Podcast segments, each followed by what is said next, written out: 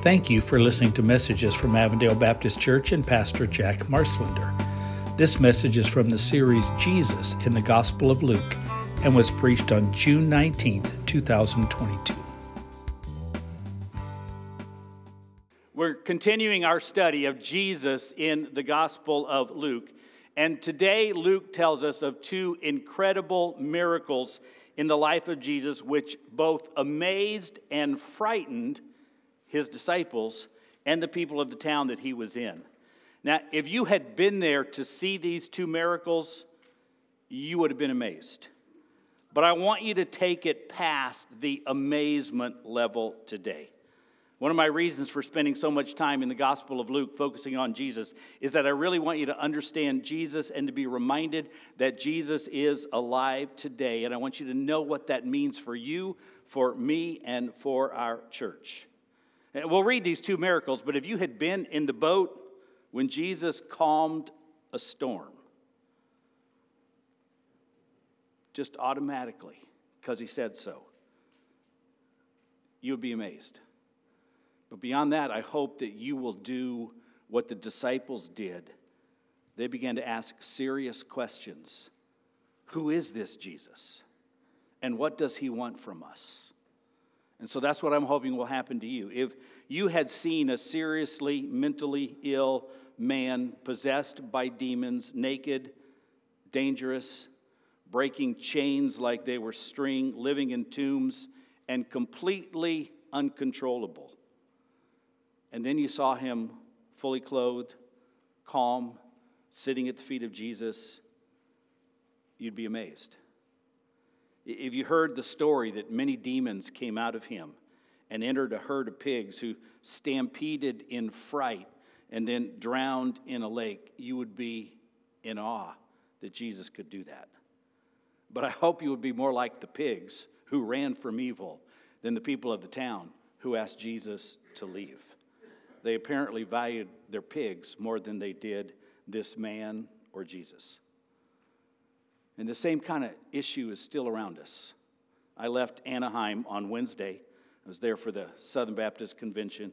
And I stopped to gas up $6.39 a gallon in Anaheim. And you know, the world is crazy when I thought that's not as bad as I was afraid of. Um, you know, the world's crazy when 639 does that to you. But as I filled up, an elderly lady walking through the gas station, going through the trash, picking up bottles and cans. But about every 10 seconds, to no one in particular, she would just do this Get away from me! And then she'd move on. Get away from me! I uh, asked her if I could pray for her, but there was no recognition that I even existed. As she just went on through and kept yelling every 10 seconds or so. I prayed for her anyway and then moved on. No one else paid her any attention whatsoever. And I thought maybe we're not that different than the people in Jesus' day were who didn't know what to do with this man that we're going to read about. So, we're going to read these two incredible stories one, Jesus in the boat with his disciples during a storm, and another one, um, the, the, the story of Jesus healing and casting demons out of a man. They're found in Luke 8 22 through 38. So, let's stand together as we read of these two stories. Luke 8, beginning with 22. One day, Jesus said to his disciples, Let us go over to the other side of the lake. So they got into a boat and set out. As they sailed, sailed, he fell asleep. A squall came down on the lake so that the boat was being swamped and they were in great danger.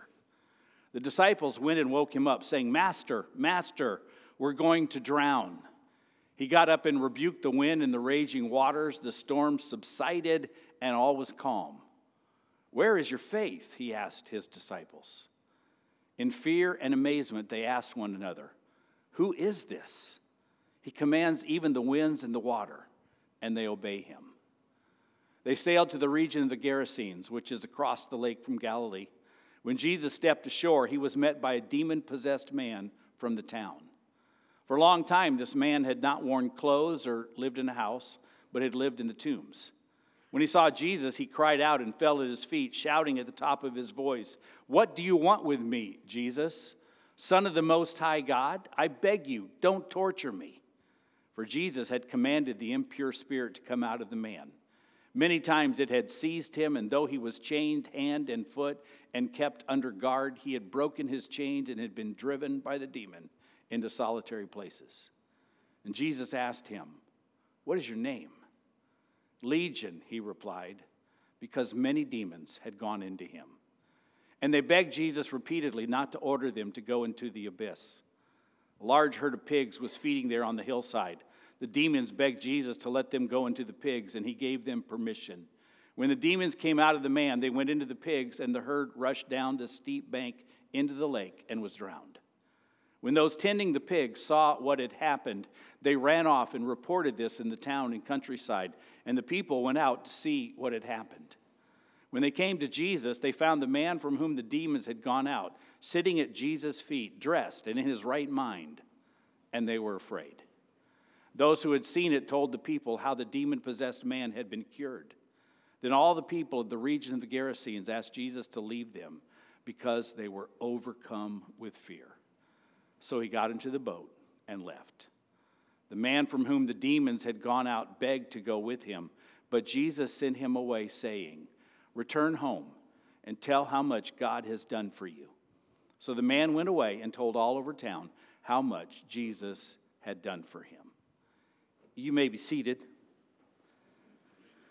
What I want to do today is I want to share with you two powers that Jesus has, and I want you to understand them. I also want us to look at some powers that God has given us. And so let's look at these two powers of Jesus. And the first is his power over creation, his power over the world, his power over the wind and the waves. So understand the story. They were in a boat crossing the Sea of Galilee when a storm arose. And the storm was powerful enough that even these fishermen who had worked the lake their entire lives were afraid. And so they woke up Jesus. Jesus rebuked the storm, and all grew calm. And then he asked them, Where is your faith? Did you pray or did you just panic? Did you doubt that I would care for you? And their understanding of Jesus grew tremendously. Who is he? Obviously, he is more than just a great teacher. Even creation obeys him. And that's what Jesus was showing them. He was more than a man. No man can rebuke the wind. No man, through his voice, can stop the waves. And I want you to remember, as you live your life, as you walk with God, as you believe in Him, I want you to remember that Jesus has power over creation. He created us. So when you see videos of hurricanes, remember God is far more powerful than that. When you feel the sun bearing down on your back on a 115 degree day, remember that God is more powerful than that. When you hear scientists talk about the Big Bang in which the universe sprang into existence in a millisecond, remember that it was God who created everything like that. God has no shortage of power.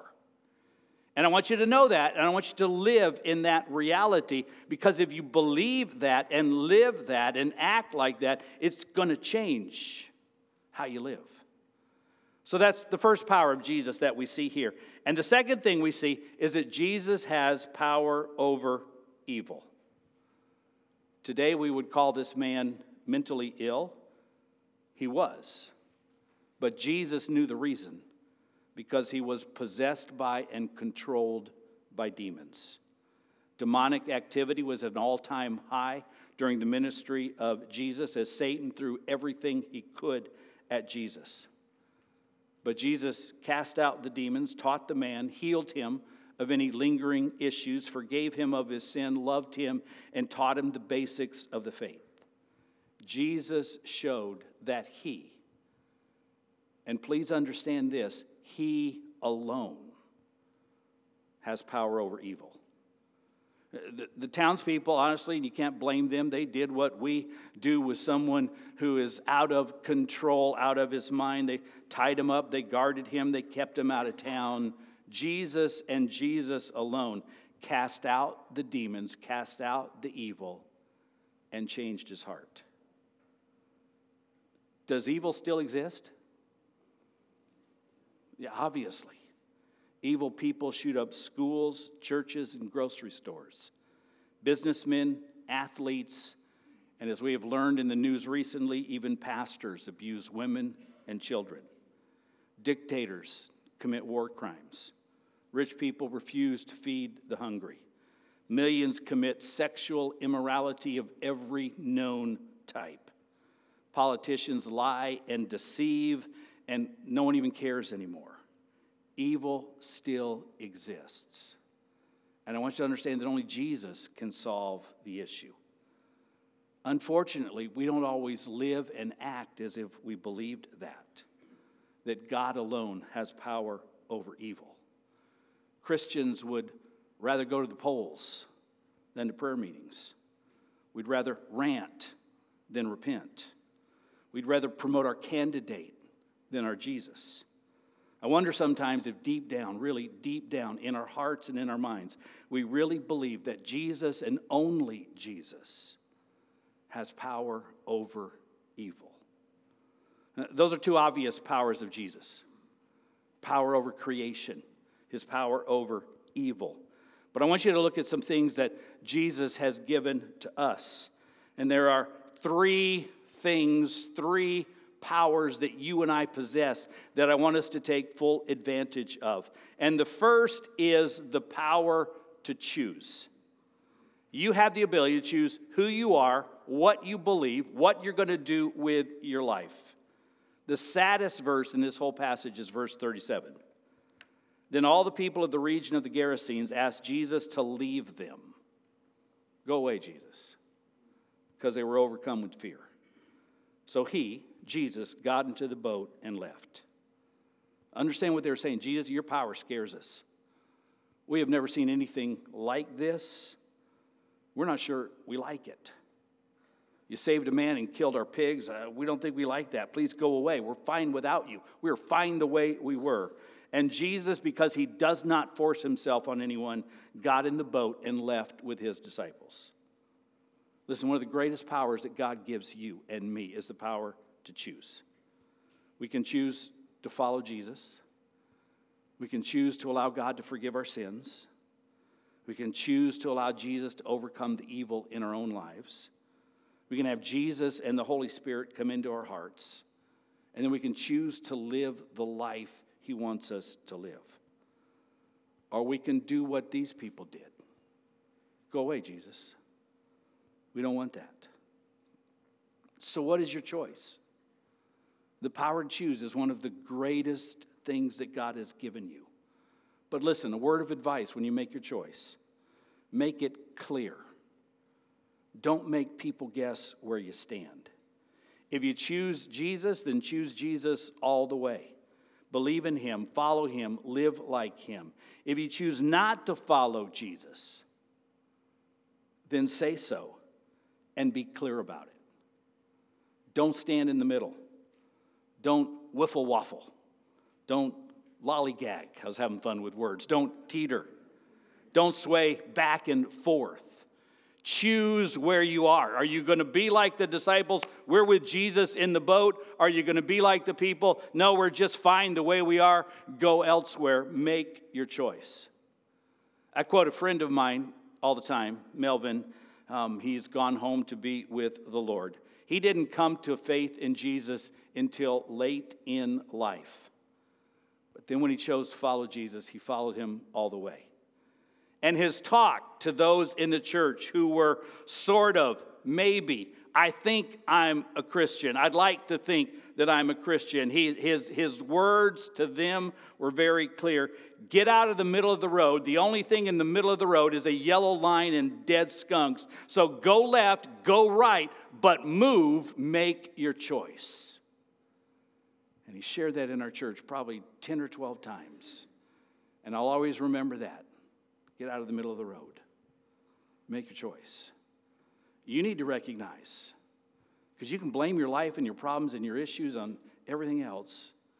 You got to realize that you have this incredible power to choose. You can go with Jesus, and yes, there will be storms in the boat, or you can walk away from Jesus. You, got the power to choose. And so that is one of the three powers that you see in this passage. What's your choice?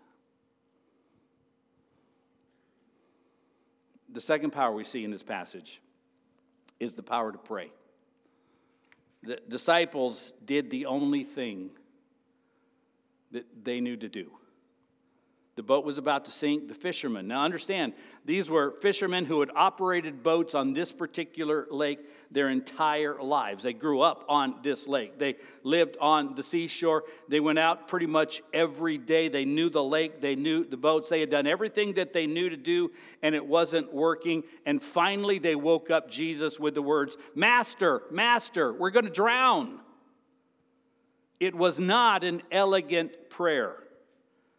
It lacked the Dear Heavenly Father and the biblical quotations and the eloquent words and the in Jesus' name and the, the amen. But what it lacked in religiosity, it made up for in an intensity and urgency. We're going to drown. That was the only thing they could do, and they did the right thing. I was kind of thinking through what, what did these disciples had been Americans. Peter would rant about the waves on Facebook. James would post a scary Instagram video. Andrew would write a blog about the dangers of boating. John would text his wife a sweet love note. Simon the Zealot would call his lawyer to begin the process to sue the boat manufacturer. Judas would make a YouTube video about death. The disciples did the right thing. They went to Jesus and said, Jesus, we are drowning. Now, listen to me, because what I'm going to tell you now is truer than when I said it in my first sermon in this church 22 plus years ago. When today's church begins to call out to Jesus with that amount of intensity, when we are clear before God, God, we are drowning in violence, we're drowning in shootings, we're drowning in drug deaths, we're drowning in drunkenness and abortions and immorality. We can no longer trust our pastors, our businessmen, and especially not our political leaders. We're losing the next generation. Help us when we come with that level of intensity instead of church as is normal. Then, and most not likely not until then, will God save our nation. When prayer meetings, listen to me, don't say amen to this unless you're committing to come to prayer meetings. When prayer meetings rival worship services in attendance, then we can expect God to save our nation. We're drowning.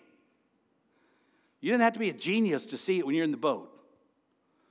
We're drowning. You don't have to be a genius to look at America and see there is something seriously, majorly wrong with the way we are living. But until we do what the disciples did, say, we, we can't solve this through laws, we can't solve this through court decisions, we can't solve this by organization, the only one who can solve this is God. So, God, we're calling out to you and asking for your help when we come to that level of intensity and urgency. And set aside the nice words and set aside all, all, all, all the, the, the, the good, solid, dear Heavenly Father, we quote this verse to you. When we admit to God, we're drowning.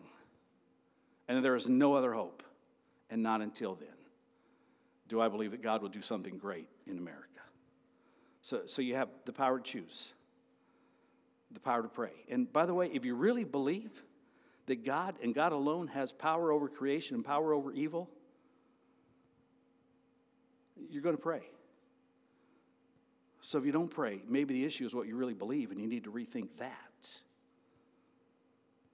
Because there is no other hope, there is no other chance. God, who created us, who has power over evil, and is the only one that can change hearts and lives. When we come to that level of intensity, we will pray. And so you have the power to choose and you have the power to pray. And then number three, you have the power to tell. I want to come with you, Jesus, the healed man said. But listen to Jesus' answer no. Go back to your home, go back to your town, and tell people what God has done for you. And he did it. Who was the last person outside of church that you told what Jesus has done for you? I mentioned earlier I was at the SBC convention this last week, and, and I did a thing. I uh, asked permission of random people, just kind of waiting outside of the convention center. I asked them, hey, can I ask you a question on video? And I'm not going to tell you the question until I start recording.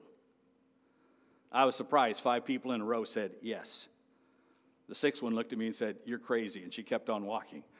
But I just want, want, want you to ask a question. Let me show you what they said. Let's dim the lights and listen to the answers.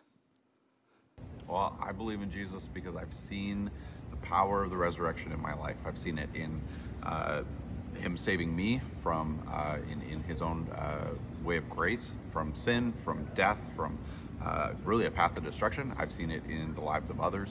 Um, and uh, one of the biggest examples I would say was even uh, my own mom, who was headed on the path of destruction in, in everything drugs, alcohol, abuse, and, and all of those things. And got turned around by the power of the Holy Spirit, by Jesus Christ coming into her life and, and bringing her back uh, and, and seeing just fruit and life and growth out of that and redemption, um, even in that relationship as well. Why do I believe in Jesus? Well, um, the basic why would be because I was introduced to him by my parents and by people at church at a very young age. But my why I continue to believe is probably because I've just seen him work so heavy in my life. Um, he has he has shown me that he's real in so many ways. Basically, opening doors that I mean, it, it seems pretty simplistic, but opening doors that are meant to be where to go to college, who I'm supposed to marry, what we're doing with our life, um, everything just, when I trust Him for my future, things go much more smoothly than if I try to do it myself. Why do you believe in Jesus? Uh, I believe in Jesus because of what He's done in my life. I uh, heard Him as a, as a young child. My parents demonstrated Him and taught Him. My church demonstrated the same uh, encountered him, he you know called me to follow him. I said yes, and in my life, I've seen through experience uh, the reality of who he is, uh, what he does, how he meets and greets us, so to speak, all along the way. And so I'd say, from what I've learned, uh, from my experiences with him, uh, what he's done in my life, and those that I know and love and trust, uh, I believe in Jesus. Why do I believe in Jesus? Yeah. Um, because he uh, came in and changed my life radically. I learned about him as a 14 year old for the very first time, and the more I learned about him, the more uh, I believed in him. And uh, now I know more about Scripture and, and the evidence, but I learned about him and I believed in him because uh, somebody told me that he died for me, and that was good enough for me. Why do you believe in Jesus? Um, I would say that I believe in Jesus because he is the, the risen Son of God. And uh, if there was one case or, or one uh, fact or evidence I would look to, it would be the over 500 witnesses that saw and wrote about him and were willing to die in their belief in the risen Savior, Jesus Christ. Why do you believe about Jesus? And when was the last time you told someone? Because honestly, no one's going to come up to you on the street and say, Why do you believe in Jesus? We do that a lot in conventions and in classes and in church. But we're speaking about belief in Jesus for the most part to people who believe in Jesus.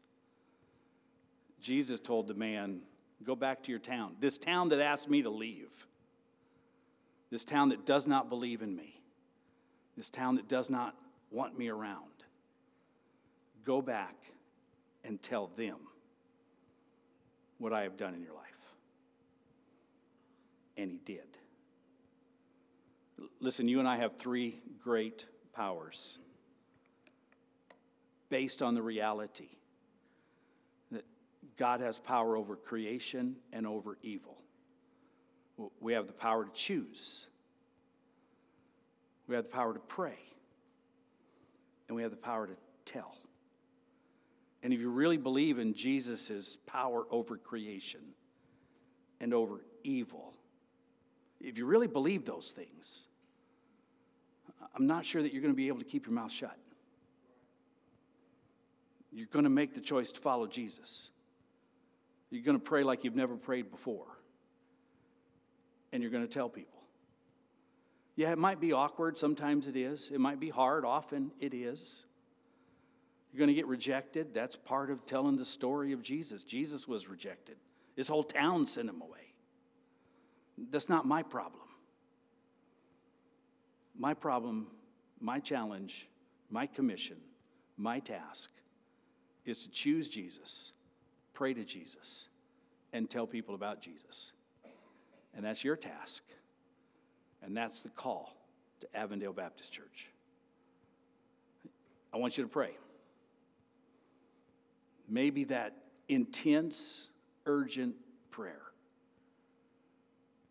God, we're drowning. We're playing church games in the boat, but our nation is drowning. I choose you. I will pray to you. I will talk about you. Let's stand together and let's pray. Thank you for listening to messages from Avondale Baptist Church and Pastor Jack Marslender. You can find out more about our church at abcaz.net, and you can find Pastor Jack's sermons on most podcast apps. Thank you for listening, and may God bless you.